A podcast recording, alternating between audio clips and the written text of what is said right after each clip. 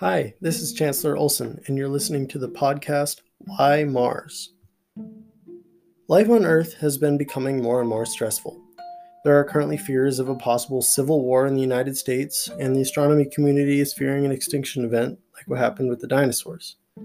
Our nation's most intelligent have been trying to find ways to give life a second chance in case of another world war, an extinction event, or reaching the carrying capacity of Earth.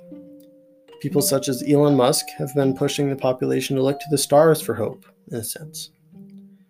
There's been a lot of talk within the scientific community of possibly creating a colony on another planet, such as our rusty neighbor Mars, but this will most definitely not be an easy task.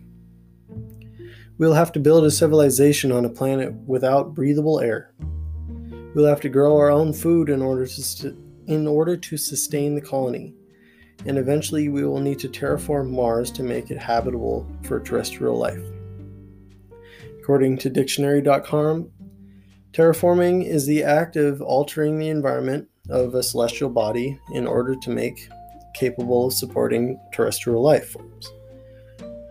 But uh, some will say, why not focus our attention on Earth and worry about Mars later? In response, we're looking for insurance in case we fail.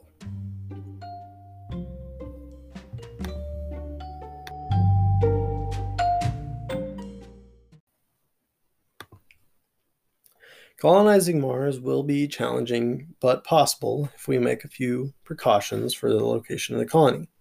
The HAB, other known as Mars Lander Habitat, will most likely be constructed underground in lava tubes and running off nuclear power in order to avoid the ultraviolet radiation from the sun. Like the journeys that our ancestors took to come to the United States, there will be a lot of challenges that we have to face, including scorbutus, also known as scurvy.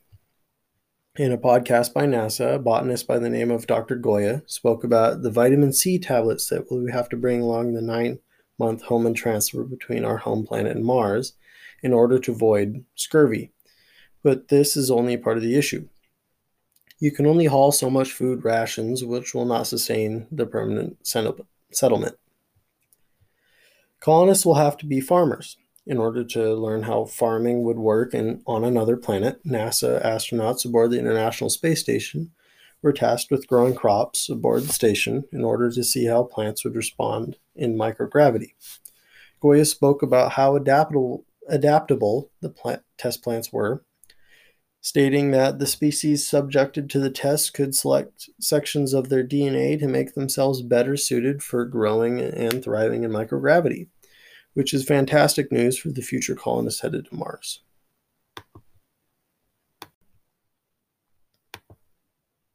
But traveling between planets seems like the easy part when it comes to building a settlement on a planet with only 1% the atmosphere of Earth. According to a journalist by the name of Taylor Locke, the colony will need more than just jobs for the astronaut crew, but also jobs for the colonists and places for them to go in their pastimes. The settlement will need parks, restaurants, and enjoyable living quarters. But in time, the colonists will want to explore their new home, which will bring another problem to face. To be frank, the soil is extremely toxic for human life. The Martian regolith contains chlorine and calcium perchlorates, says the YouTube channel The Happy Neuron.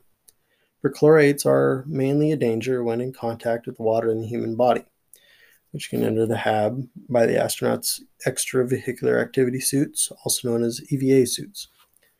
This would make it easier for the substance to be distributed by the ventilation system in the colony, thus causing respiratory problems within the population. Not only will the colonists have to deal with the perchlorates, but there are yet another two problems that the colonists will have to work through. Scientists plan to eventually terraform the planet, but this appears to be an impossible task. Elon Musk had an idea to create an ozone layer on Mars to help begin the terraforming process. He tweeted that Nuke Mars refers to a continuous stream of very low fallout nuclear fusion explosions above the atmosphere to create artificial suns, in a sort. Much like our sun, this will not cause Mars to become radioactive. This act would melt the carbon dioxide at the poles in order to attempt to increase the atmospheric density on the fourth planet from the Sun. But this may not be enough to create a survivable atmosphere in the first place. In an article by Bill Steigerwald and Nancy Jones, they tried to logically cover how we would en- engineer Mars in order to be habitable. They went through many options, including melting both the polar ice caps, strip mining for carbon rich materials in the regolith, and even redirecting comets into Mars in order to increase the amount of greenhouse gases in the atmosphere. Even after all that, the atmosphere would only have roughly 25% density that of Earth, which is not enough for surviving without an EVA suit. But Bill Steigerwald and Nancy Jones concluded that we currently don't have the technology capable of engineering the planet in order to be like Earth.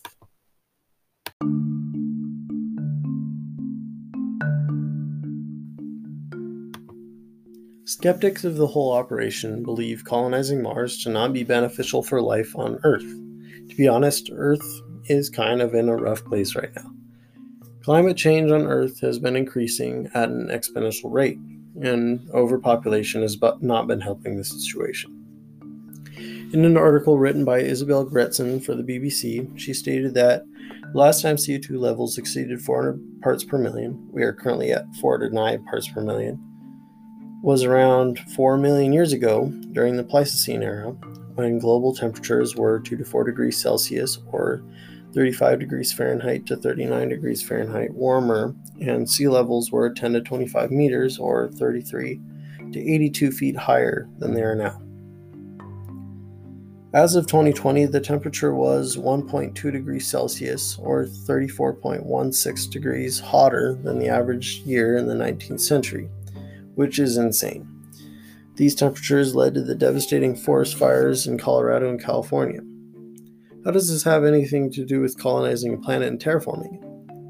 In response, if we figure out how to engineer the atmosphere on Mars to be habitable, then we will know how to bring Earth's atmosphere back to the way it was in the 19th century and possibly making the atmosphere on Venus habitable. In conclusion, creating colonies on other planets within the solar system will be hugely beneficial for mankind in ways that we still do not understand. But these tasks will bring their challenges to the human race for sure. But we have many motivators to keep us going. We're a species that have ingrained exploration into our DNA, but our species is capable of both very good things and bad things, like the huge amounts of CO2 in the atmosphere, for instance. But our efforts on Earth alone will be for nothing if an asteroid caused our planet to go through another terrible extinction event. We could help the Earth by learning how to terraform Mars and then do the same to our homeworld. Life will not be easy for these colonists. They'll have to learn to deal with a large number of things, including isolation, farming, perchlorates, and beginning to terraform a planet in order to give life a second home. But it is time for us to stop sitting around and letting other people to figure out our problems. We all can take a part in creating a Martian colony it just takes doing things yourself for a change.